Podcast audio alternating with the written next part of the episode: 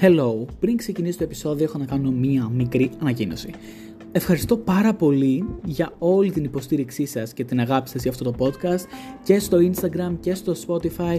Το έχετε πάει κορυφή στο True Crime κατηγορία. Στα chart του Spotify φτάσαμε μέχρι τώρα που το ηχογραφώ, που έχουμε δεκαοκτώ Ιουνίου, έχω φτάσει στη δέκατη έκτη θέση με αυτό το podcast στα chart όλων των podcast στην Ελλάδα. Το ακούτε κάθε μέρα πάρα πολλά άτομα και μου αρέσει πάρα πολύ που σας αρέσει. Θα κάνουμε ένα κιου εντ έι στο τέλος αυτής της σεζόν που θα μπορείτε να με ρωτάτε, θα το βάλω στο Instagram αυτό, θα μπορείτε να με ρωτάτε ό,τι θέλετε για όποια υπόθεση και θα σας απαντήσουμε, θα σας απαντήσω σε ένα επεισόδιο Season one κιου εντ έι. Ευχαριστώ πάρα πολύ για όλα. Απολαύστε το επεισόδιο του σημερινό.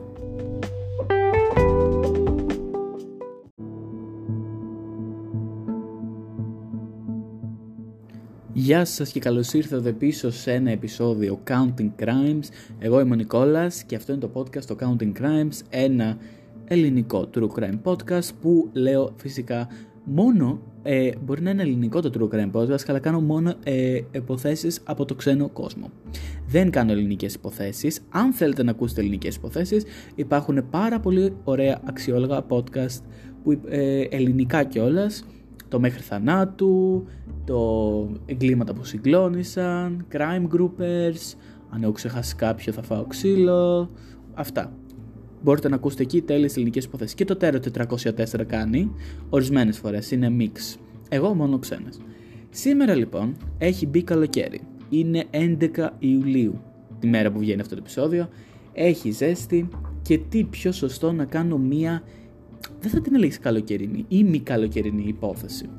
Η υπόθεση λοιπόν η σημερινή είναι ίσως η πιο γνωστή υπόθεση true crime που έχει βγει στην Ελλάδα. Έχει βγει, ε, τα μέσα μαζικής ενημέρωσης της Ελλάδας έδωσαν πάρα πολύ μεγάλη σημασία στην υπόθεση αυτή τότε. Νομίζω υπάρχει παντού. Παντού δηλαδή, ε, όποιον και να ρωτήσετε αυτή την υπόθεση την ξέρει. Γιατί δεν είναι υπόθεση Αμερικής, είναι υπόθεση ευρωπαϊκή. Και δεν έχω κάνει νομίζω ξανά ευρωπαϊκή υπόθεση. Παρ' όλα αυτά, η υπόθεση λοιπόν της, ε, συνήθως στην Ελλάδα τη φωνάζουν Μαντλέν ή Μανταλίν, δεν ξέρω τι. Το όνομα Μαντλάιν είναι γαλλικό. Η Μαντλέν, Μαντελάιν νομίζω προφέρεται, κάνω τόσο λάθος, δεν νομίζω. Παρ' όλα αυτά, είναι η υπόθεση του δύο χιλιάδες επτά που συγκλώνησε όλη την Ευρώπη και ειδικά την Ελλάδα, η οποία έδωσε πάρα πολύ σημασία. Γιατί υπήρξαν και άλλες τέτοιου είδους υποθέσεις στην Ελλάδα. Νομίζω ένα αντίστοιχο παιδί είχε χαθεί στην Go, αν δεν κάνω λάθος. Δεν τα ξέρω αυτά, γιατί το δύο χιλιάδες επτά ήμουν πάρα πολύ μικρός. Δεν ασχολούμουν με όλα αυτά. Παρ' όλα αυτά το έχω ακούσει. Ε, οπότε ίσως γι' αυτό δόθηκε επίσης πάρα πολύ μεγάλη σημασία στην υπόθεση αυτή. Έχουν βγει τα τελευταία χρόνια κάποιες υποθέσεις τι έχει συμβεί. Το είκοσι, το δύο χιλιάδες είκοσι υποτίθεται βγήκε και κάτι τελικό, το οποίο τελικό δεν ήταν. Αλλά πολλοί το πίστεψαν ότι ήταν κάποια τελική τιμιγορία της υπόθεσης αυτής. Παρ' όλα αυτά και το, τον Απρίλιο του είκοσι δύο βγήκε και κάτι καινούργιο. Ε, δεν υπάρχει κάποια κατάληξη νομίζω ακόμα σε αυτή την υπόθεση. Αλλά θα το μάθετε σήμερα. Θα την πούμε όσο πιο αναλυτικά γίνεται αυτή την υπόθεση. Ε, μ' αρέσει να κάνω μια ωραία υπόθεση με timeline. Να ξεκινάμε δηλαδή από μια ώρα και να πηγαίνουμε ώρα με την ώρα με την ώρα με την ώρα. Για να είναι και πιο κατανοητό. Και αυτή δεν θα είναι πάντως η υπόθεση η σημερινή, γιατί η σημερινή υπόθεση κυλίζεται με τα χρόνια, από το δύο χιλιάδες επτά μέχρι το δύο χιλιάδες είκοσι δύο, οπότε θα πάμε με πολλές χρονολογίες. Αυτή λοιπόν είναι η υπόθεση της Madeleine McCann.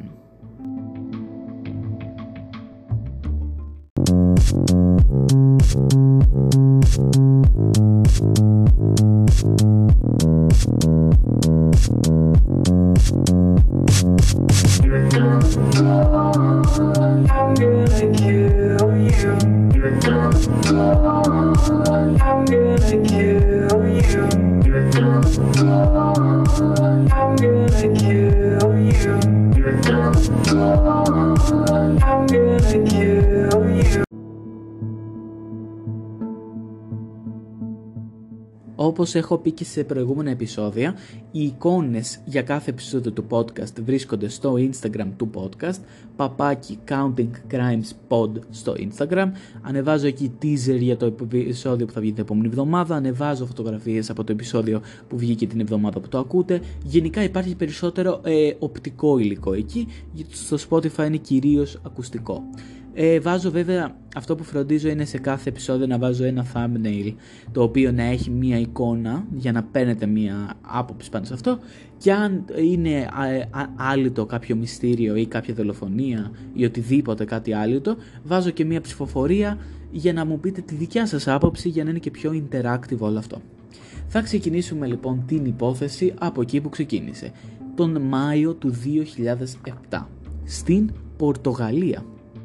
Και η ώρα που θα ξεκινήσουμε την υπόθεση είναι εννιά παρά είκοσι πέντε το βράδυ της τρίτης Μαΐου δύο χιλιάδες επτά, όπου η Μάντελαϊν μαζί με την οικογένειά της, που ήταν από το Rothleigh, Leicestershire η περιοχή, είναι διακοπές στο Ocean Club στο Praia da Luz στην Πορτογαλία. Την ώρα λοιπόν εκείνη η Κέιτι και ο... ξέχασα το όνομά του...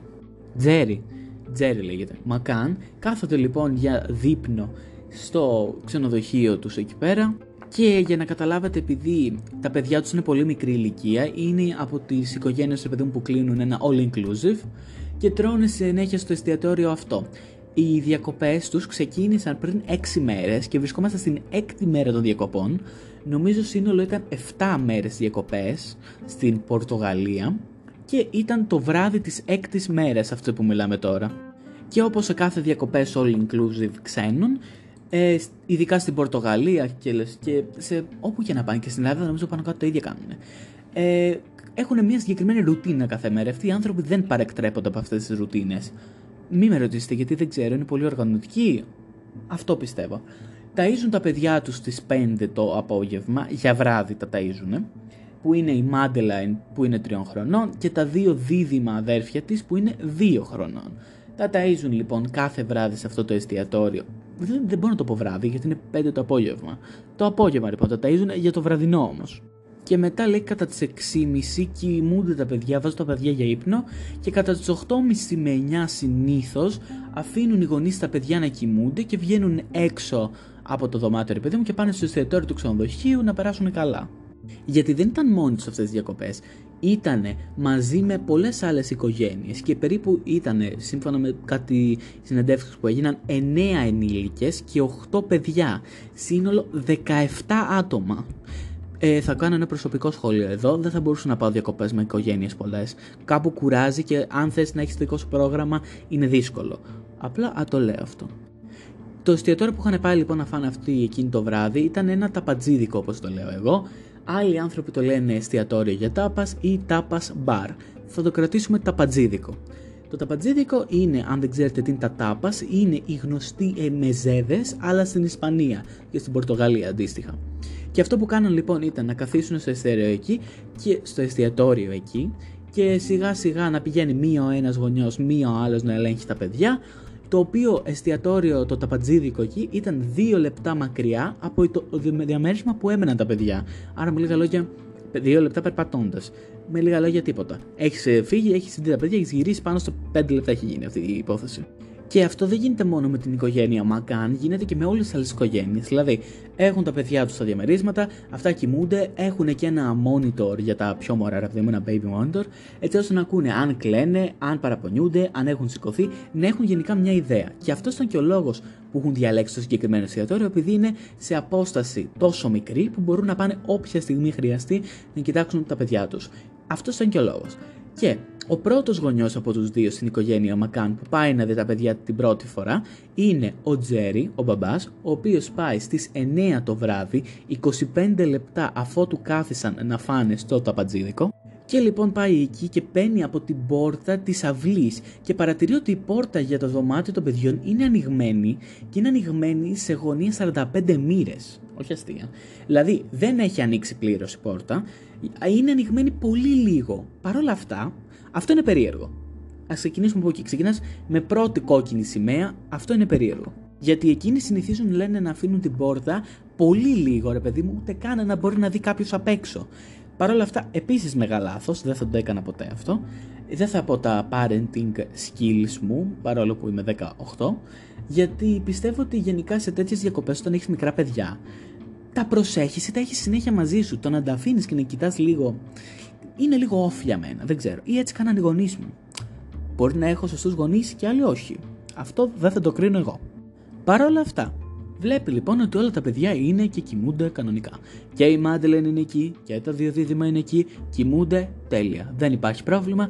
Κλείνει λοιπόν εκεί πέρα και φεύγει και πάει, επιστρέφει πίσω στο ταπατζίδικο να συνεχίζει τη συζήτησή του, το φαΐ του, τη ζωή του. Επόμενη ώρα λοιπόν είναι εννιά και μισή το βράδυ, μισή ώρα μετά από τον Τζέρι. Που αποφάσισε λοιπόν η μητέρα, η Κέιτ, να πάει να δει τα παιδιά, αλλά ο πατέρας της μιας άλλης οικογένειας, που λεγόταν Μάθιου ο πατέρας αυτός, είχε τα παιδιά του να κοιμούνται πολύ κοντά στο διαμέρισμα των Μακάν και αποφάσισε ο ίδιος να πάει να δει, μη σηκώνεται και η άλλη τζάμπα, έξυπνο θα λέγε κανείς. Οπότε σηκώθηκε αυτός, πήγε, είδε ότι τα παιδιά ήταν όλα μια χαρά, τέλεια, επέστρεψε. Και μετά πάει δέκα η ώρα το βράδυ και η Κέιτ, η μάνα, αφού δεν πήγε πριν και πήγε ο Μάθιου, αποφάσισε να γυρίσει πίσω να δει τα παιδιά. Πάει λοιπόν και βλέπει πάλι ότι η πόρτα αυτή είναι ανοιγμένη σαράντα πέντε μοίρες, πολύ παραπάνω από όσο θα έπρεπε κανονικά. Και επειδή είχε πάρα πολύ αέρα, ο αέρας έκλεισε την πόρτα, μπαμ, στη μούρη. Άνοιξε λοιπόν ξανά την πόρτα η γυναίκα και βλέπει λοιπόν τα δίδυμα εκεί πέρα να κοιμούνται κανονικά και πάει να βλύσει και να δει το κρεβάτι της Μάντελεν, Μάντελεν πουθενά. Το κρεβάτι της Μάντελεν ήταν άδειο. Και λοιπόν βλέπει και ότι το παράθυρο στο δωμάτιο των παιδιών ήταν τέρμα ανοιγμένο και τα στόρια ήταν ανοιγμένα, κάτι το οποίο δεν τα είχε αφήσει τα παιδιά της έτσι. Ως λογικό άτομο έψαξε όλο το διαμέρισμα, γιατί λέει μπορεί η Μάντελεν να είχε πάει να πιει νερό, μπορεί να ήθελε να πάει τουαλέτα, μπορεί να έψαχνε τους γονείς της. Γι' αυτό η πόρτα να ήταν και ανοιχτή. Παρ' όλα αυτά, ψάχνοντας όλο το διαμέρισμα, βρίσκει ότι δεν είναι πουθενά. Και επιστρέφει ε, στο εστιατόριο πανικοβλημένη, ανησυχη, ανησυχη, ανησυχη, ανησυχημένη δεν υπάρχει λέξη, ε, η οποία λοιπόν φαίνεται πάρα πολύ έντονα ότι κάτι έχει πάει λάθος. Με το που επιστρέφει λοιπόν στο εστιατόριο, λέει στον Τζέρι ότι δεν είναι πουθενά η Μάντελεν, και δεν σηκώνεται μόνο ο Τζέρι, σηκώνονται όλοι. Φεύγουν από εκεί πέρα και αρχίζουν και ψάχνουν. Μέλη του ξενοδοχείου αρχίζουν και ψάχνουν. Και όλη τη νύχτα ψάχνουν. Ψάχνουν, ψάχνουν. Δεν σταματάνε να ψάχνουν αυτοί οι άνθρωποι. Μιλάμε, κάνανε πάρα πολύ καλή δουλειά γιατί ήταν άμεσο. Και αφού ψάχνουν το γήπεδο του τένις, την πισίνα, όλους τους διαδρόμους του ξενοδοχείου, το μέσα εστιατόριο, παντού, ό,τι υπάρχει μέρος στο ξενοδοχείο που μπορούν να ψάξουν, το ψάχνουν. Και αφού δεν τη βρίσκουν πουθενά, αποφασίζουν να καλέσουν, σαν σωστοί άνθρωποι, την αστυνομία. Η αστυνομία έρχεται στις δέκα και μισή, άρα είπα βλακία πριν ότι ψάχνουν όλη νύχτα, ψάχνουν μισή ώρα. Και η αστυνομία βλέπει ότι δεν υπάρχει παραβίαση στην πόρτα για το δωμάτιο της οικογένειας Μακάν. Επειδή είναι λίγο περίεργο το δωμάτιο σουίτα, όπως μπορεί να το πει κανείς, έχει δύο πύλες εισόδου. Υπάρχει η κύρια είσοδος, που είναι η είσοδος του διαμερίσματος μέσα από το ξενοδοχείο, και υπάρχει και η πόρτα της αυλής, η οποία ήταν αυτή η οποία πήγαιναν από το εστιατόριο στα παιδιά τους και ήταν Ε, ισόγειο, δεν ήταν πρώτος όροφος, γι' αυτό είχαν και πρόσβαση εύκολη. Η κύρια είσοδος λοιπόν μέσα από το ξενοδοχείο ήταν κλειδωμένη όλη τη νύχτα, αλλά η έξω είσοδος της αυλής την είχαν αφήσει επίτηδες ανοιχτά, γιατί λέγανε ότι δεν θέλουν να ξυπνήσουν τα παιδιά, ρε παιδί μου, άνοιξε κλείσε, άνοιξε κλείσε. Άλλοι το θεωρούν αυτό normal. Εμένα δεν μου φαίνεται normal να αφήσεις μία είσοδο ισογείου ανοιχτή που έχεις μέσα μικρά παιδιά σε ένα ξενοδοχείο τόσο μεγάλο. Παρ' όλα αυτά θα το προσπεράσουμε, ξέρω εγώ. Την επόμενη ακριβώς μέρα, όσο πιο νωρίς γίνεται, η οικογένεια μίλησε στα μέσα μαζικής ενημέρωσης για την εξαφάνιση της κόρης τους, γιατί ήταν ήδη εξαφάνιση, και όποιος ήξερε να απευθυνθεί αμέσως, είπαν στην αστυνομία. Θα σας βάλω τώρα να ακούσετε το ηχητικό κομμάτι από την πρώτη μέρα της εξαφάνισης, πώς μίλησε η οικογένεια για την κόρη τους. Tonight, Madeleine's parents, Jerry and Kate, are still waiting desperately for news. And with every hour that passes, the questions only grow, and the sense of dread mounts. They felt from the beginning this was a case of abduction, of someone snatching their little girl as she was sleeping in their holiday apartment. And a short time ago, they made this appeal. Words cannot describe the anguish and despair that we are feeling as the parents of our beautiful daughter Madeline. We request that anyone who may have any information related to Madeline's disappearance, no matter how trivial, contact the Portuguese police and help us get her back safely. Please, if you have Madeline, let her come home to her mummy, daddy, brother and sister. This is home video of Maddie, a girl who next week celebrates her fourth birthday.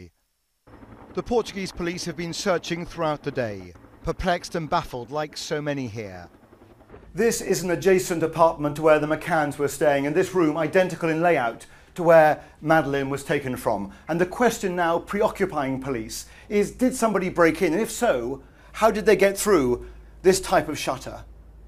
Locals and holidaymakers alike joined the hunt. But twenty-four hours on, despite forensic efforts and a careful look for fingerprints that might point to a suspect, there appear to be no clues and no obvious leads. And the sense of shock is immense. It's the thing you don't want to think about, though, because, I mean, no parents want to lose their children in that sort of situation. It's not nice at all. Britain's ambassador to Portugal would not put his weight behind the idea this was definitely a kidnapping. Is your working assumption that this, this is a case of an abduction? I don't think we can make any assumptions at this stage. Mark Warner is a holiday brand trusted by many British families, and this video footage filmed here last week shows the care that staff take to keep track of their youngest customers. Αφού ακούσατε λοιπόν αυτό το ηχητικό, έχω να πω ότι την επόμενη μέρα στις τέσσερις Μαΐου του δύο χιλιάδες επτά η αστυνομία πήρε έναν έναν τους ενήλικες και τους είπε να πούν την ιστορία της προηγούμενης μέρας, τι έγινε την προηγούμενη μέρα. Όλοι είπαν πάνω κάτω τα ίδια, δεν υπήρχαν πολύ μεγάλες διαφορές, είπαν ότι ήταν μια πολύ φυσιολογική μέρα, δεν είχε συμβεί κάτι ιδιαίτερο. Και σύμφωνα λοιπόν με τους μάρτυρες εκεί, είπαν ότι δεν υπήρχε τίποτα με τη Μάντελεν ούτε με τους γονείς τους, τους γονείς της, και είπαν επίσης οι γονείς της ότι δεν έχουν κανένα εχθρό και δεν ξέρουν ότι κάτι να, κάποιος να τους το κάνει, ρε παιδί μου, για κάποιο λόγο. Επίσης ανέφεραν ότι η Μάντελεν για κανένα λόγο δεν θα άφηνε κάποιον ξένο να κάνει ό,τι θέλει, θα έκλαιγε, θα οριότανε, θα, θα έκανε κάτι, ένα σημάδι, ρε παιδί μου, να καταλάβουν ότι κάτι γίνεται, δεν θα πήγαινε με τη θέλησή της σε καμία περίπτωση. Η αστυνομία λοιπόν μιλάει και σε όλα τα άτομα εκεί πέρα. Η Τζέιν Τάνερ, μία από όλους τους ενήλικες, είπε ότι την μέρα που έφυγε, ρε παιδί μου, η Μάντελεν, ε, είδε έναν άντρα με σκούρα μαλλιά στις εννέα και τέσσερα το βράδυ, με ένα μαύρο παλτό, να κουβαλάει ένα μικρόσωμο παιδί στα χέρια του. Και λέει ότι το οδηγούσε μακριά από το διαμέρισμα και από το ξενοδοχείο, και πιο μακριά από το διαμέρισμα των Μακάν συγκεκριμένα, είπε. Και αυτό, λέει, δεν κάθισε πολύ καλά στην ίδια την Τζέιν, γιατί της έκανε εντύπωση. Μπορεί να είμαστε σε ένα ξενοδοχείο που πάνε κυρίως οικογένειες. Ωραία. Μπορεί οι πατέρες να κουβαλάνε τα παιδιά τους. Ωραία. Γιατί το παιδί, λέει, δεν φορούσε παπούτσια ή τίποτα, ούτε κάλτσες, και για ποιο λόγο ο άντρας έτρεχε πολύ γρήγορα. Και ο τρόπος, λέει, που κράταγε το παιδί ήταν πολύ περίεργος. Της έκανε πάρα πολύ red flag το συγκεκριμένο κομμάτι. Και εκείνη τη μέρα λοιπόν δεν ήταν ότι απλά ψάχνανε τη Μάντελεν ε, στο ξενοδοχείο, την ψάχναν σε όλη την Πορτογαλία, αεροδρόμια, σταθμοί, τα πάντα ελέγχανε. Ήταν τόσο ε, μεγάλη έκτασης έρευνα που πραγματικά ε, spot on, δηλαδή μπράβο στην αστυνομία που έκανε κάτι τόσο καλά. Επίσης είχε εκατοντάδες εθελοντές που βοήθησαν σε αυτή την αποστολή και έψαχναν και εκείνη την ίδια μέρα. Και όλα αυτά δεν οδηγούν πουθενά μέχρι μία εβδομάδα αργότερα που η αστυνομία βρίσκει τον πρώτο τους ύποπτο.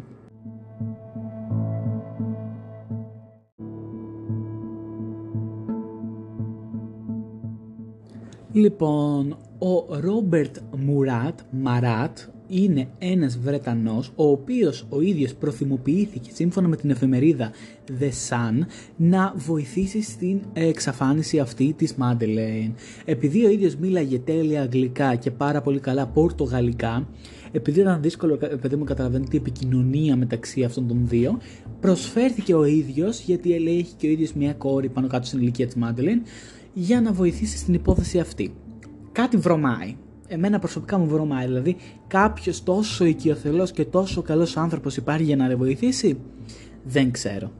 Την ίδια επορία είχε και η αστυνομία και οι κάτοικοι γύρω, γιατί ο αγαπημένος μας Ρόμπερτ πήγαινε και ρώταγε τους κατοίκους εκεί πέρα πολύ συγκεκριμένες ερωτήσεις, με πολύ λεπτομέρεια για την υπόθεση της Μάντελαϊν. Οπότε οι αστυνομικοί, αφού τον κατάλαβαν ότι κάτι δεν τους πάει πολύ καλά, αποφάσισαν να τον φέρουν μέσα στο τμήμα. Και του κάνουν κανονικά ερωτήσεις, λες και είναι ύποπτος. Καθώς γίνονται και ερωτήσεις, κοιτάνε και το σπίτι το οποίο συζεί μαζί με τη μητέρα του, το οποίο σπίτι είναι πάρα πολύ κοντά στο διαμέρισμα των Μακάν που ήταν στο ξενοδοχείο. Μιλάμε για πάρα πολύ κοντά. Επίσης τώρα πάμε λίγο πιο πίσω. Την Τζέιν από την παρέα, από τις οικογένειες που ήταν μαζί, που είπε ότι είδε τον άντρα που κρατούσε το παιδί με το μαύρο το παλτό, αυτή τη Τζέιν, θυμηθείτε λίγο. Είπε λοιπόν η Τζέιν ότι αυτός ο άντρας σίγουρα δεν ήταν τουρίστας, ήταν ντόπιος και αυτός κατευθυνόταν προς την κατεύθυνση, προς το, κατευθυνόταν προς το σπίτι του Ρόμπερτ, από εκεί δηλαδή, από εκείνη την πλευρά. Ο λόγος που είπε ότι δεν ήταν τουρίστας ήταν για το μαύρο αυτό το δερμάτινο, το παλτό, το οποίο όπως καταλαβαίνετε κάποιος ο οποίος πάει για διακοπές καλοκαιρινές στην Πορτογαλία, βέβαια πήγαν Μάιο θα μου πείτε, παίρνει κάτι πιο λεπτό. Αυτό κάποιος ο οποίος είναι τουρίστας πολύ σπάνια θα πάρει τόσο βαρύ παλτό για Μάιο μήνα στην Πορτογαλία. Και με όλα αυτά λοιπόν η αστυνομία ανακηρύσσει τον Ρόμπερτ ύποπτο για την υπόθεση αυτή και το ίντερνετ φυσικά και όλα τα μέσα μαζικής ενημέρωσης ξεκινάνε να λένε τις δικές τους ιστορίες, δικές τους πτυχές και πιστεύουν ότι ο Ρόμπερτ είναι σίγουρα μέσα σε αυτή την εξαφάνιση της Μάντελαϊν. Και αφού λοιπόν γίνεται όλο αυτό τον Μάιο, περνάει ο Ιούνιος, τίποτα. Ιούλιος, τίποτα. Τον Αύγουστο αποφασίσαν να πούνε και κάτι οι αστυνομικοί. Και αυτό που έκαναν είναι να φέρουν τους σκύλους τους αστυνομικούς τρεις μήνες μετά την εξαφάνιση Μάντελαϊν στο διαμέρισμα που έμενε η οικογένεια στην Πορτογαλία. Που αν ρωτήσετε γιατί κάνω έτσι για τους τρεις μήνες, είναι πολύ μεγάλη απόκληση. Γιατί όταν γίνεται κάτι, τα σκυλιά πιάνουν την οσμή όσο πιο γρήγορα γίνεται, εντός εικοσιτετράωρου το ιδανικότερο. Όταν έχουν περάσει τρεις μήνες, έχουν περάσει τόσα άλλα άτομα από το συγκεκριμένο διαμέρισμα, αν δεν το έχουν κλείσει ή αν δεν το έχουν απομονώσει. Επίσης, η μυρωδιά και η οσμή χάνεται μετά από ορισμένο καιρό. Όμως, σύμφωνα λοιπόν με εφημερίδες, το ε, ξενοδοχείο λειτουργήσε το δωμάτιο αυτό κανονικά. Για ένα μήνα το κράτησαν χωρίς να μπει κανείς. Μετά αποφάσισαν κανονικά θα λειτουργήσει τους επόμενους δύο μήνες μέχρι τον Αύγουστο. Οπότε φανταστείτε ότι έχουν μπει πάρα πολλά άτομα μέσα σε αυτό το δωμάτιο. Άρα έχουν χαθεί οσμές, έχουν αναμειχθεί οσμές με τις οσμές των άλλων. Πολύ δύσκολο για τα σκυλιά να εντοπίσουν την οσμή της Μάντελαϊν και να προχωρήσουν. Για τα σκυλιά αυτό που κάνουν είναι βρίσκουν την οσμή και σε οδηγούν κάπου που μυρίζουν την οσμή και εκεί που τελειώνει η οσμή. Και λοιπόν παρόλα αυτά έγιναν και κάποιες άλλες διαμαρτυρίες για αυτό το κομμάτι. Φέραν τα δύο σκυλιά, τον Έντι που μπορεί να μιλήσει καλύτερα τις οσμές και την Κέιλι, Κίλι, που μπορεί να μυρίσει καλύτερα το αίμα. Είναι δύο διαφορετικά σκυλιά τα οποία επειδή μου είναι εκπαιδευμένα για αυτόν τον σκοπό, τα αστυνομικά σκυλιά. Και εκεί που περιμέναν λοιπόν όλοι να μην καταλάβουν τίποτα τα σκυλιά, τα σκυλιά εντοπίζουν κάτι και οδηγούν τους αστυνομικούς στην ντουλάπα των γονιών του Κέιτ, της Κέιτ και του Τζέρι, αλλά και στο αυτοκίνητο που είχαν νοικιάσει επίσης της Κέιτ και του Τζέρι. Μπορεί να σας φαίνεται πολύ απλό αυτό, για να πείτε το αυτοκίνητο μπορεί να το έχει νοικιάσει κι άλλος, επίσης μπορεί την ντουλάπα να τη χρησιμοποιήσει κι άλλος, ναι. Αλλά το αυτοκίνητο αυτό λοιπόν που νοικιάσανε, το νοικιάσανε είκοσι τέσσερις μέρες μετά την εξαφάνιση της Μάντελαϊν, που σημαίνει ότι για να μύρισε τα σκυλιά κάτι στο αυτοκίνητο, αφού είχε εξαφανιστεί είκοσι τέσσερις μέρες, κάτι βρωμάει πάρα πολύ. Και εκεί η αστυνομία, ενώ νόμιζε ότι κάποιος ξένος απήγαγε τη Μάντελαϊν, αποφάσισε να δώσει περισσότερη έκφαση στους γονείς που αυτοί μπορεί να είχαν σχέση με την απαγωγή της Μάντελαϊν. Και εκεί λοιπόν η αστυνομία αποφάσισε να πει, ρε παιδί μου, ότι μια θεωρία της αστυνομίας, ότι η οικογένεια έδωσε κάποιο τύπου υπνοτικό, όχι υπνοτικό ρε παιδί μου, φάρμακο, τύπου αταράξ, εγώ κατάλαβα έτσι όπως το μεταφράζουν ρε παιδί μου, που συνιστάζει αυτό. Και έδωσαν παραπάνω δόση από ό,τι έπρεπε. Δηλαδή ότι ήταν ατύχημα και ότι, έκανε, και ότι έπρεπε, τις έδωσαν παραπάνω από όσο έπρεπε και πέθανε. Όχι ότι κατηγορεί την οικογένεια. Και της έδωσαν λέει παιδί μου το αταράξ για να φάνε ρε παιδί μου το δείπνο χωρίς να έχει, χωρίς να πηγαίνουν έρχονται τόσο πολύ, χωρίς να ανησυχούν τόσο πολύ. Κάτι τέτοιο σκέφτηκε η αστυνομία και έβαλε σαν θεωρία εκείνη την περίοδο. Και αυτό που έκαναν είναι ότι προσποιήθηκαν μία απαγωγή και ότι έκαναν όλο αυτό το σαματά για να καλύψουν το λάθος τους και δεν την έθαψαν, μετά από, δεν την έθαψαν και πέρασαν πολλές εβδομάδες για να τη θάψουν. Αυτή ήταν η θεωρία της αστυνομίας τώρα. Και ρε παιδί μου, ότι με το αμάξι που πήραν είκοσι τέσσερις μέρες μετά, τότε την έθαψαν, αφού τα σκυλιά βρήκαν τη μυρωδιακή στο αμάξι. Κάτι το οποίο δεν βγάζει πολύ νόημα σαν θεωρία. Είναι μια θεωρία που δεν, δεν είναι και επικρατέστερη. Γιατί όταν υπάρχει αστυνομία, εθελοντές, όλος ο κόσμος την ψάχνει. Πού την κράτησαν οι γονείς τόσες μέρες νεκρή και δεν την πήρε χαμπάρι κανείς? Σε όλη την Πορτογαλία, γιατί δεν ήταν και εντός ε, της χώρας τους για να πούνε ότι κάπως, ξέρω εγώ, θα μπορούσαν. Ε. Είναι περίεργη αυτή η υπόθεση και νομίζω τείνει προς το να την απορρίψουν τελείως.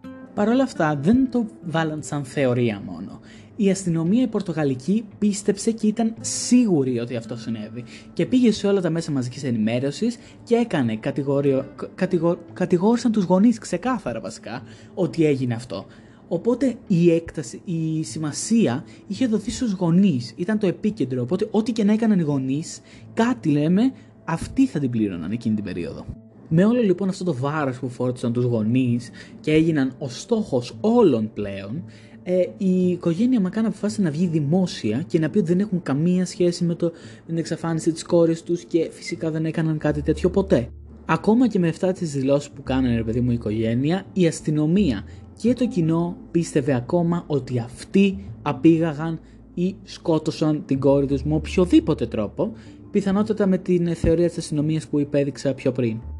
Παρ' όλα αυτά, στις εννέα Σεπτεμβρίου δύο χιλιάδες επτά, τέσσερις μήνες μετά την εξαφάνιση της Μάντελαϊν, η οικογένεια από την Πορτογαλία πρέπει να πάει πίσω στη Μεγάλη Βρετανία, που ήταν, ρε παιδί μου, εκεί που μένανε, και θα μου πείτε. Εγώ αυτή την απορία είχα βασικά. Η κοπέλα λέγεται Μάντελαϊν. Οι γονείς της ζουν στην Αγγλία μαζί της. Το Μάντελαϊν είναι γαλλικό. Δεν ξέρω, μπορεί να μου λυθεί μετά αυτή η απορία αν διαβάσω κάτι πάνω στις θεωρίες, αλλά προς το παρόν κάτι. Λογικά σας καταγωγή από Γαλλία, ξέρω εγώ, ή τους άρεσε το όνομα, γιατί Μάντελαϊν δεν έχω ακούσει πολλά αγγλόπεδα. Και τώρα λοιπόν, πριν πάμε στις θεωρίες, θα πάμε λίγο με χρονολογική σειρά. Είπαμε τι είχε συμβεί μέχρι το δύο χιλιάδες επτά.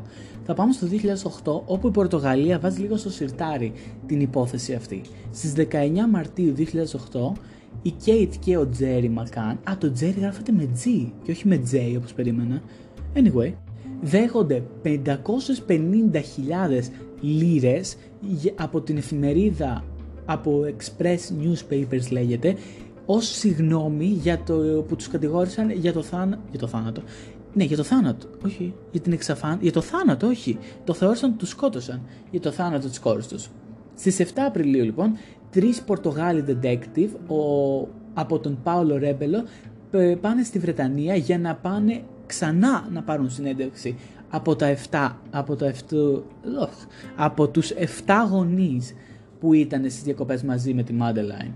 δεκαεφτά Ιουλίου δύο χιλιάδες οκτώ, ο Μουράτ, ο, αυτός που έκανε τη βοήθεια, δέχεται εξακόσιες χιλιάδες λίρες για τις εφημερίδες που έγραψαν ότι τον κατηγόρησαν και τελικά δεν ίσχυε.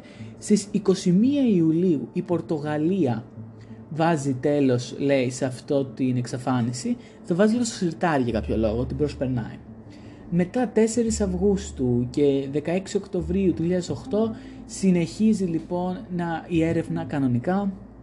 Το δύο χιλιάδες εννέα πάμε μετά, που πάει ο Τζέρι στις δεκατρείς Ιανουαρίου πίσω στην Πορτογαλία για να ψάξει πράγματα. Μετά λοιπόν ψάχνουν στην περιοχή στις είκοσι τέσσερις Μαρτίου, για, στην, η περιοχή λέγεται Αλγκάρβε, η, είναι στο κάτω μέρος της Πορτογαλίας. τέσσερις Απριλίου ο, ο Τζέρι βοηθάει να ξανακάνουν λίγο τα γεγονότα του πώς εξαφανίστηκε. Στις είκοσι δύο Απριλίου η οικογένεια Μακάν πάει στην Αμερική και στην Όπρα, τη γνωστή την Όπρα, για να πούνε για την εξαφάνιση της κόρης τους. Στις δεκατέσσερις Ιουνίου ο παιδόφιλος Raymond Hewlett είπε ότι ήταν στην περιοχή Algarve όταν εξαφανίστηκε η Μάντελαϊν, αλλά έχει, λέει, άλοθη, οπότε και δεν θα το αποκαλύψει ποτέ. Άλλο περίεργο κι αυτό. έξι Αυγούστου δύο χιλιάδες εννέα, ε, ιδιωτικοί detective κυνηγούνε την... Τι... Α, όπα, αυτό είναι περίεργο. Κυνηγούν μια συγκεκριμένη γυναίκα, αυτό το έχω ξανακούσει, που έχει μια αυστραλέζικη ή νεοζηλανδική προφορά, που την είδαν στην Μπαρτσελώνα λίγες μέρες μετά την εξαφάνιση της Μάντελαϊν. Αυτό το έχω ξανακούσει ποτέ. δύο χιλιάδες δέκα. Ε, δεκαοκτώ Φεβρουαρίου δύο χιλιάδες δέκα. Η Κέιτ και ο Τζέρι λέει ότι είναι ευχαριστημένοι και ανακουφισμένοι από... Τι ακούω θέμα, αυτά είναι όλα περίεργα. Βασικά δεν γίνεται τίποτα. Να το πάμε εκεί. Δεν γίνεται τίποτα. Απλά έχει πάρει τόσο μεγάλη έκταση η συγκεκριμένη ε, υπόθεση. Το δύο χιλιάδες δέκα απλά θυμάμαι γράφουν το βιβλίο. Στις δύο χιλιάδες έντεκα, δεκατρείς Μαΐου δημοσιεύουν το βιβλίο. Μετά δεν γίνεται πάλι τίποτα. Το δύο χιλιάδες δώδεκα φτιάχνουν ένα σκίτσο πώς θα είναι ρε παιδί μου μετά από πολλά χρόνια. δύο χιλιάδες δεκατρία τι είναι αυτό. Ε... Α, οκ. Okay. Τώρα το πιασα. Το κορίτσι αυτό με την νεοζηλανδική προφορά υποτίθεται ότι νόμιζαν ότι είναι η Μάντελάιν.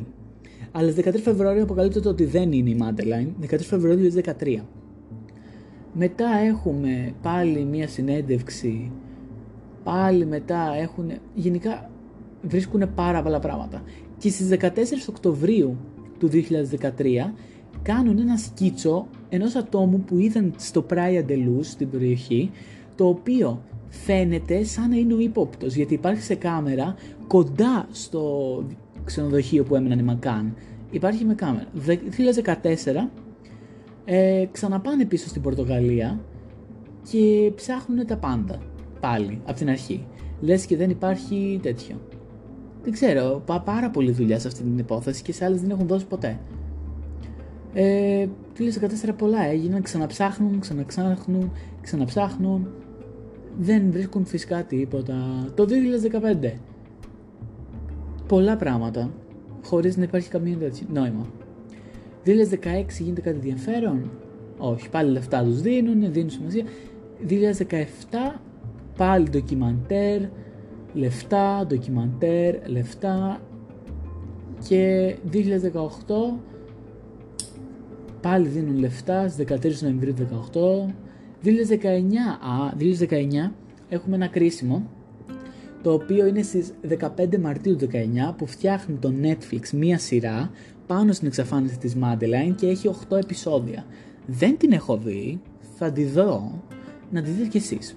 Και πριν πάμε λοιπόν στο δύο χιλιάδες είκοσι, έχουμε να πούμε τις θεωρίες, οι οποίες μέχρι και σήμερα στοιχιώνουν αυτή την υπόθεση και είναι οι δέκα επικρατέστερες θεωρίες για το τι συνέβη.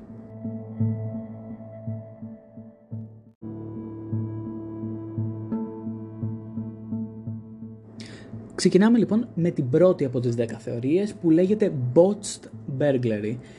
Ο Kate και ο... ο Kate πάλι, το έχω πει εννιά φορές αυτό το επεισόδιο. Η Kate και ο Τζέρι λοιπόν ανακάλυψαν ότι η κόρη τους έλειπε από το διαμέρισμα στην Πορτογαλίας στις δέκα το βράδυ τη νύχτα της τρίτης Μαΐου δύο χιλιάδες επτά και είπαν ότι είχαν στοχοποιηθεί από ληστές, burglars, και πανικοβλήθηκαν όταν είδαν ότι η έλειπη Μάντι και την πήρανε. Mm, περίεργο. Άρα με λίγα λόγια είναι σαν να μου λέει αυτή η υπόθεση ότι είχαν στοχοποιήσει το, την Kate, το έχω πει φορές, την Kate και τον Jerry και όταν είδαν ότι έχουν και ένα παιδί, κλέψαν το παιδί για να τους κάνουν αντίτιμο. Ε, το έκαναν πάρα πολύ, λέει η Scotland Yard ε, ερεύνησε ρε παιδί μου αυτή την υπόθεση και πήρε πολλές συνεντεύξεις, αλλά η πρώτη υπόθεση είναι αυτή που την έχουν λίγο μ, στην άκρη. Δεύτερη υπόθεση, ότι την πήρε κάποιος ε, child trafficker, έμπορος παιδιών, και πολλοί πιστεύουν λέει ότι η Μάντι, Μάντι, Μάντελάιν, τέλος πάντων, την πήρε ένας απαγωγέας. Οι ιδιωτικοί detectives το δύο χιλιάδες επτά υποστήριξαν ότι είχαν βρει ε, evidence, πώς λέγονται, στοιχεία που ε, οδηγούσαν στο human trafficking στο Praia de Luz, το οποίο ήταν το σημείο εκεί που είχαν πάει. Η θεωρία είναι ότι η Μάντελάιν μπορεί να είχε κρυφτεί και να δοθεί σε ένα child trafficker δύο μέρες αφού μετά εξαφανίστηκε και την πήγαν στο Μαρόκο.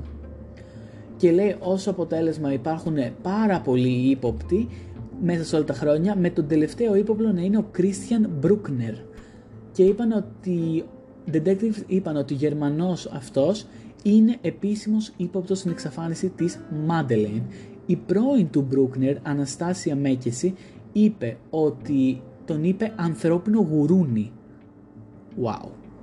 Άρα φανταστείτε, για να πει κάποιος άλλον ανθρώπινο γουρούνι, πόσο μπορεί να είναι. Είπε επίσης ότι προ... κάποιος... την έδωσε σε κάποιον και αφού την απήγαγαν, ε, αν είναι ακόμα ζωντανή, θα την είχαν βρει μέχρι στιγμής. Άρα η πρώην του είπε ότι έχει πεθάνει ουσιαστικά. Οκ. Okay. Πιθανή, πολύ πιθανή συγκεκριμένη. Μετά το τρία είναι η εμπλοκή των γονιών που είπαμε και πριν. Μετά αφού εξαφανίστηκε η Κέιτ και ο Τζέρι ήταν η πρώτη, ήταν η δεύτερη ύποπτη, πρώτος ήταν ο άλλος. Και ήταν αυτό που είπαμε ακριβώς πριν. Με βάση τους σκύλους πήγε αυτή η υπόθεση. Η τέταρτη υπόθεση είναι The Portuguese Predator. Και λέει ότι όταν η Μάντελεν εξαφανίστηκε, η αστυνομία κοίταξε, λέει, στο...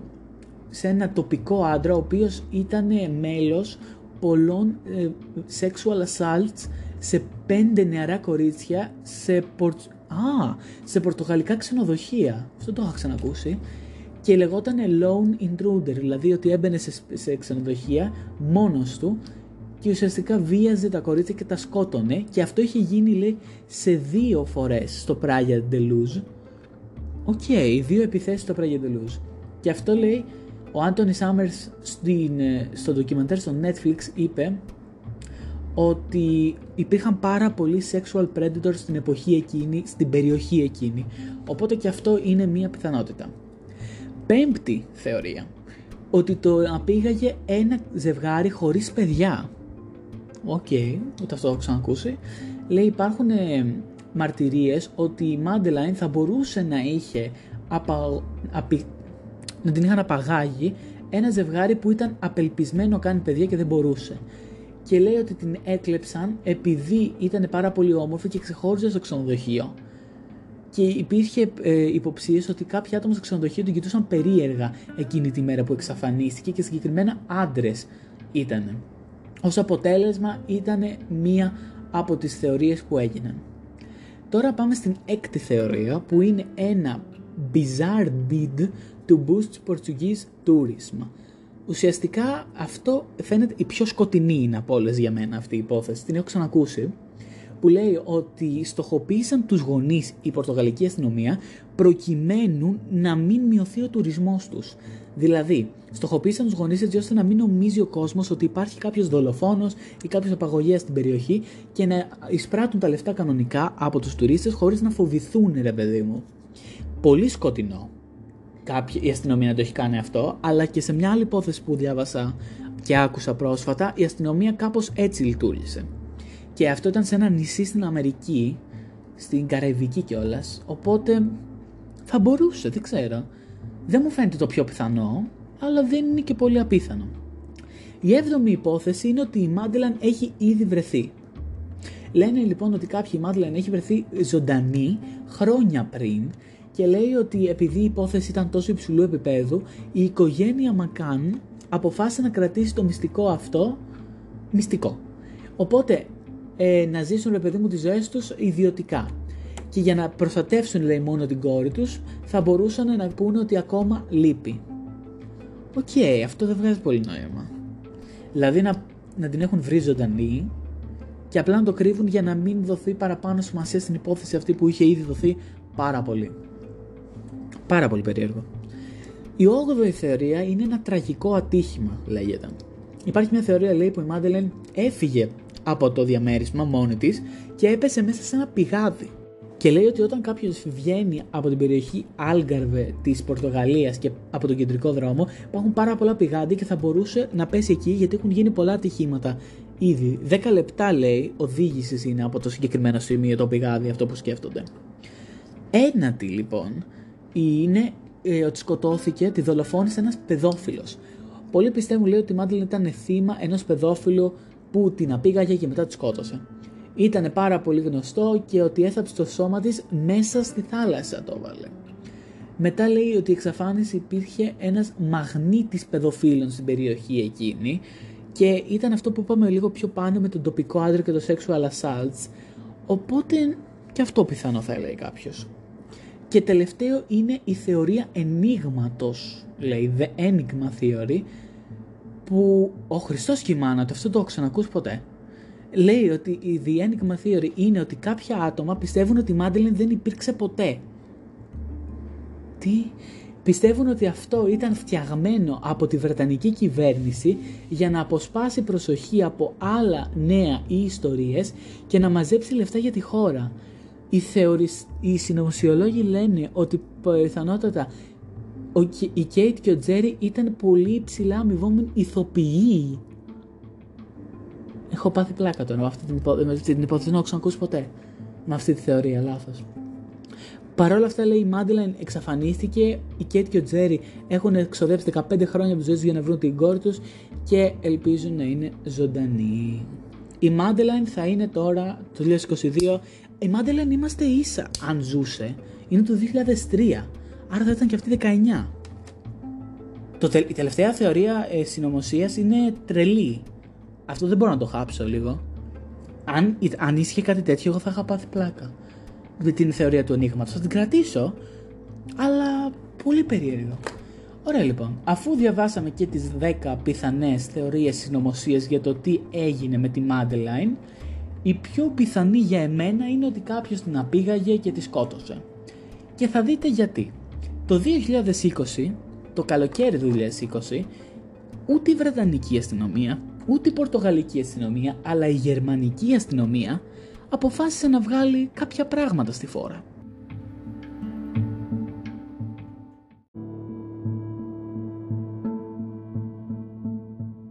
Τον Ιούνιο λοιπόν του δύο χιλιάδες είκοσι η Γερμανική αστυνομία βγάζει ως ύποπτο στην υπόθεση της Μάντελεν Μακάν, που πλέον δεν την θεωρεί εξαφάνιση αλλά τη θεωρεί φόνο, τον Κρίστιαν Μπρούκνερ. Σας θυμίζει κάτι? Είναι η θεωρία νούμερο δύο που είπαμε αυτή.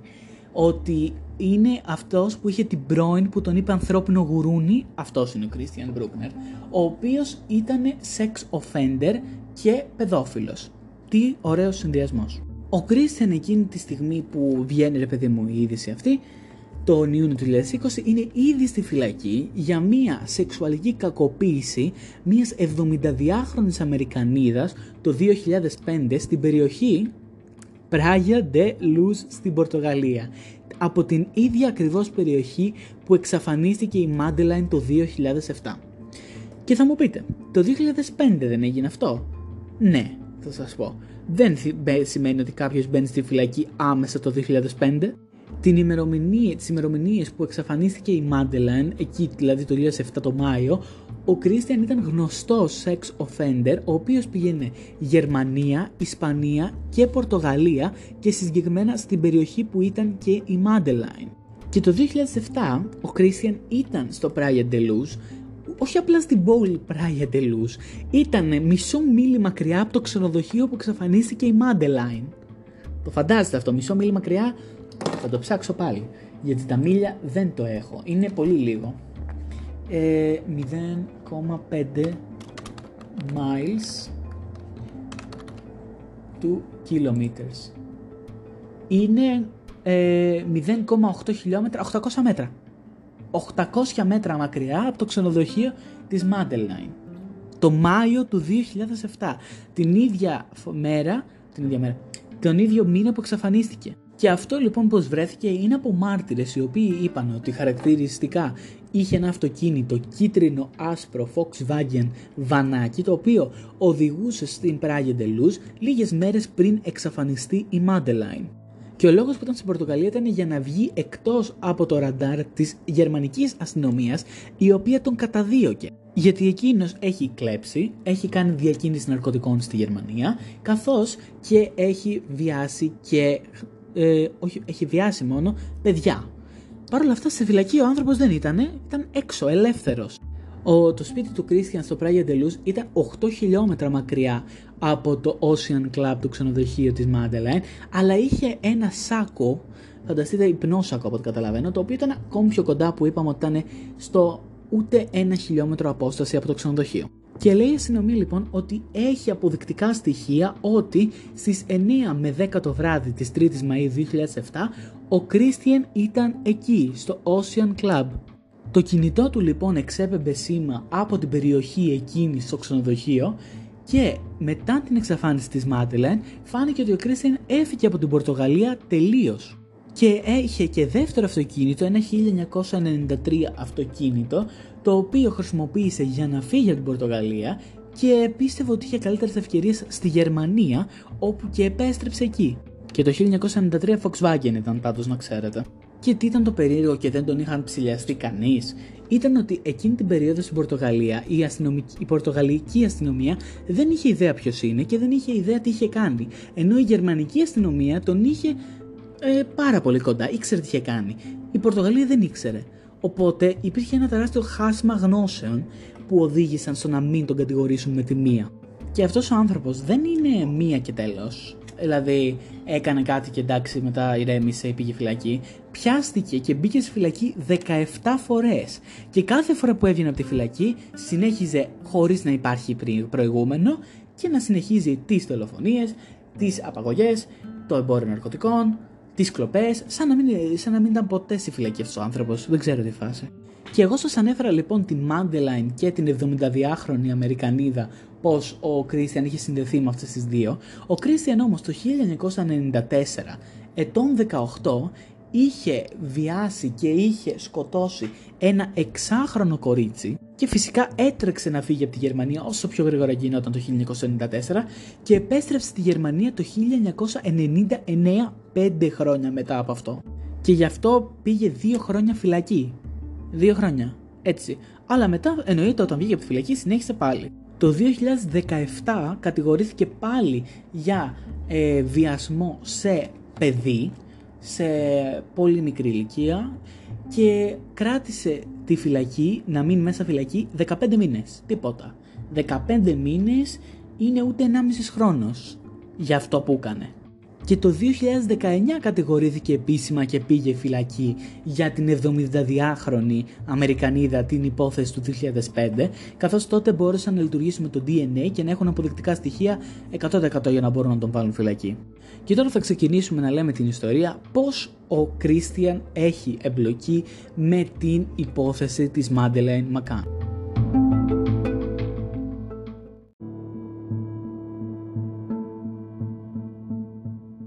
Το δύο χιλιάδες δεκαεπτά ήταν η επέτειος δέκα χρόνων από την εξαφάνιση της Μάντελαϊν. Και ο Κρίστιαν λοιπόν το δύο χιλιάδες δεκαεπτά ήταν σε ένα μπαρ στη Γερμανία μαζί με ένα φίλο του όταν βγήκε στις ειδήσεις αυτή η είδηση, ρε παιδί μου, τα δέκα χρόνια από την εξαφάνιση και είπε στο φίλο του ότι ξέρω τι συνέβη στη Μάντελαϊν. Και τι του είπε?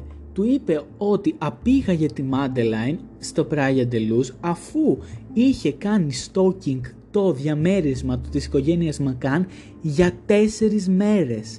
Τέσσερις μέρες τους κατασκόπευε τι κάνουν, πώς μπαίνουν, πώς βγαίνουν, ποιο είναι το πρόγραμμά τους. Είχε μάθει τα πάντα, ότι η πόρτα της αυλής την είχαν την άφηναν ανοιχτή για να πάνε, ήξερε ποιες ώρες οι γονείς πήγαιναν να ελέγξουν τα παιδιά, οπότε ήξερε το πλαίσιο που θα ήταν ενεργός και θα μπορούσε να απαγάγει τη Μάντελαϊν. Και έδειξε επίσης στο φίλο του ένα βίντεο στο οποίο βίαζε μία γυναίκα. Και σύμφωνα με τις εφημερίδες η γυναίκα αυτή ήταν η εβδομηνταδυάχρονη Αμερικανίδα. Και ο φίλος λοιπόν πάει στην αστυνομία και έτσι ο Κρίστιαν συνδέεται με τη Μάντελαϊν και με την εβδομηνταδυάχρονη Αμερικανίδα που από το δύο χιλιάδες πέντε δεν το ήξερε κανείς για αυτήν. Και τώρα λοιπόν θα μου πείτε, από το δύο χιλιάδες δεκαεπτά μέχρι το δύο χιλιάδες είκοσι, μιλάμε για Μάιο του δεκαεπτά με Ιούνιο του είκοσι, είναι τρία χρόνια. Πώς η αστυνομία ποτέ δεν είπε τίποτα και από το δύο χιλιάδες δεκαεπτά μέχρι το δύο χιλιάδες είκοσι το μάθαμε το είκοσι. Πώς?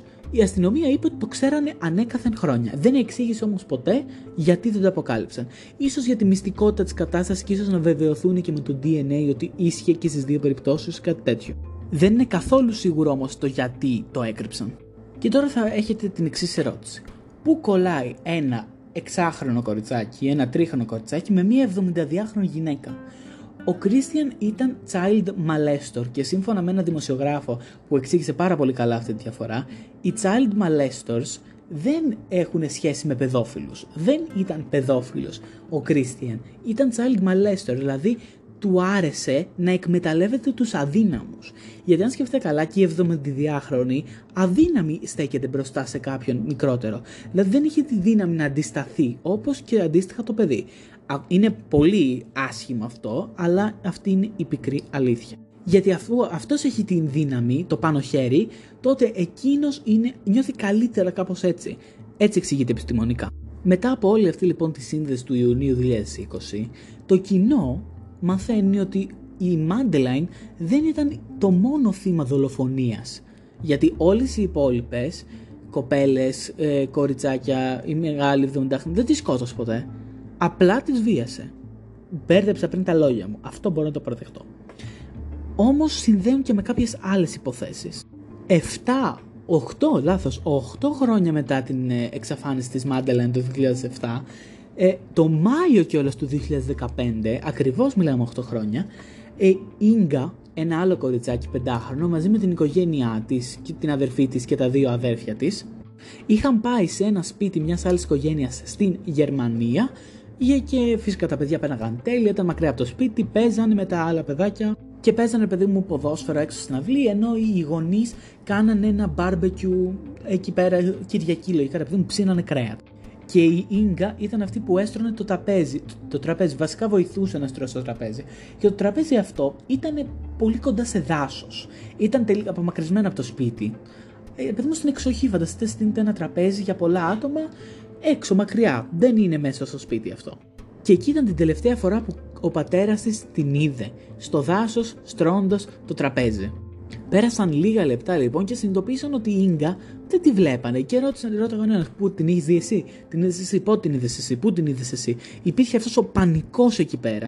Και σπάνε λοιπόν σε ομαδούλες και την ψάχνουν σε όλο το δάσος, φωνάζοντάς την, πιστεύοντας ότι έχει κάπου μπλεχτεί, έχει μπερδευτεί και έχει χάσει λίγο το δρόμο. Μετά από σαράντα πέντε λεπτά απελπισίας και αφού ο ήλιος έδιε, κάλεσαν την αστυνομία και έγινε η ίδια, θα έλεγαμε, πάρα πολύ μεγάλη αναζήτηση για την Ίνγκα μέχρι και το επόμενο πρωί και για τις επόμενες τέσσερις ημέρες με θερμοεικόνες, ε, αστυνομικούς, ειδική ομάδα, σκυλιά, τα πάντα έψαχναν την Ίνγκα στη Γερμανία. Και μετά από όλα αυτά τα σκυλιά εντοπίζουν μία οσμή και αρχίζουν και σκάβουν, σκάβουν, κάτι κάτω από τη γη ήτανε. Και αυτό που βρήκανε ήταν ένα πτώμα.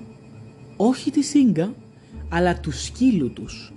Και κάτω από το σκύλο υπήρχαν έξι γιου ες μπι που είχαν υλικό που βίαζαν παιδιά. Μιλάμε για κάτι σοκαριστικό. Αυτό που όταν ανακάλυψε η αστυνομία είχε πάθει πατατράκ. Αυτό δεν το βρίσκεις κάθε μέρα. Μιλάμε για κάτι, δεν πάμε καλά, ακραίο. Παρ' όλα αυτά, με όλα αυτά τα στοιχεία δεν μπορούσαν να συνδέσουν τον Κρίστιαν με την υπόθεση της Ίνγκα και το δύο χιλιάδες δεκαεπτά η υπόθεση έκλεισε, αλλά το δύο χιλιάδες είκοσι, το καλοκαίρι αυτό, ξανά άνοιξε η υπόθεση αυτή της Ίνγκα. Απλά δεν σταμάτησαν εκεί πέρα. Τον Ιούνιο του είκοσι ξανά άνοιξαν, είπαμε, της Ίνγκα. Ο Ρενέ Χασέ ήταν ένα αγοράκι το οποίο επίσης θεωρείται ότι εξαφανίστηκε και ο Κρίστιαν μπορεί να έχει σχέση με αυτό.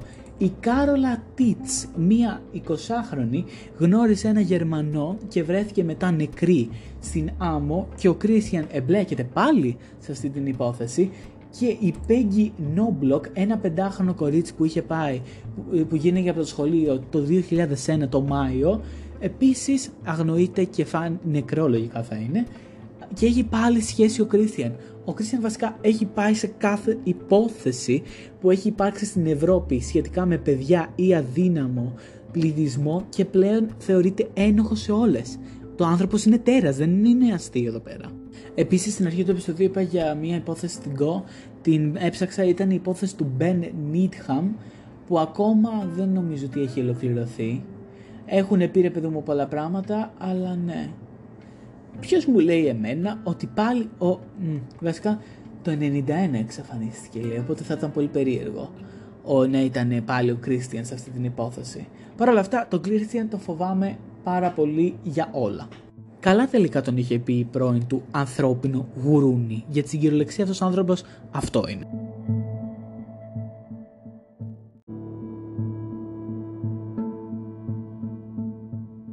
Για να κλείσω λοιπόν το επεισόδιο το σημερινό, θα πούμε την εξέλιξη του Απριλίου δύο χιλιάδες είκοσι δύο. Στις είκοσι δύο Απριλίου δύο χιλιάδες είκοσι δύο ο Κρίστιαν λοιπόν ήταν επίσημος ύποπτος και από την Πορτογαλική αστυνομία για την εξαφάνιση της Μάντελαϊν. Ο Κρίστιαν έγινε ύποπτος, αλλά δεν έχει κατηγορηθεί ακόμα αυτό. Παρ' όλα αυτά έχει αρνηθεί κάθε σχέση με την ε, υπόθεση αυτή ο ίδιος ο Κρίστιαν. Και είπε επίσης η Πορτογαλική αστυνομία ότι ο λόγος που έγινε ύποπτος ήταν η μαρτυρία στο φίλο του που απήγαγε τη Μάντελαϊν και το mobile phone records που υπάρχουν, αλλά δεν μπόρεσα να τα βρω, που έλεγε ότι θα την απαγάγει στο Praia de Luz τη νύχτα που εξαφανίστηκε. Αυτή ήταν η τελευταία εξέλιξη. Αν γίνει κάτι νεότερο θα κάνω εννοείται update episode, καθώς η υπόθεση αυτή δεν έχει ολοκληρωθεί πλήρως. Ελπίζω να μάθατε κάποια παραπάνω πράγματα από αυτά που ξέρατε ήδη, γιατί η υπόθεση αυτή ήταν γνωστή στην Ελλάδα πάρα πολύ λόγω του Ben που είχε γίνει αντίστοιχα. Αυτά είχα να πω για αυτό το επεισόδιο. Ελπίζω να πάει καλά αυτή η εβδομάδα σας και εμείς θα ανανεώσουμε το ραντεβού μας την επόμενη Δευτέρα στις μία το μεσημέρι, στη μία, όπως θέλετε πείτε το, με το δέκατο ένατο επεισόδιο της πρώτης σεζόν. Αυτά, ευχαριστώ, πολύ, πάρα, πολύ, ευχαριστώ πάρα πολύ που ακούσατε αυτό το podcast, όχι απλά πολύ, ε, και μοιραστείτε και στους φίλους σας και μέχρι την επόμενη Δευτέρα, bye.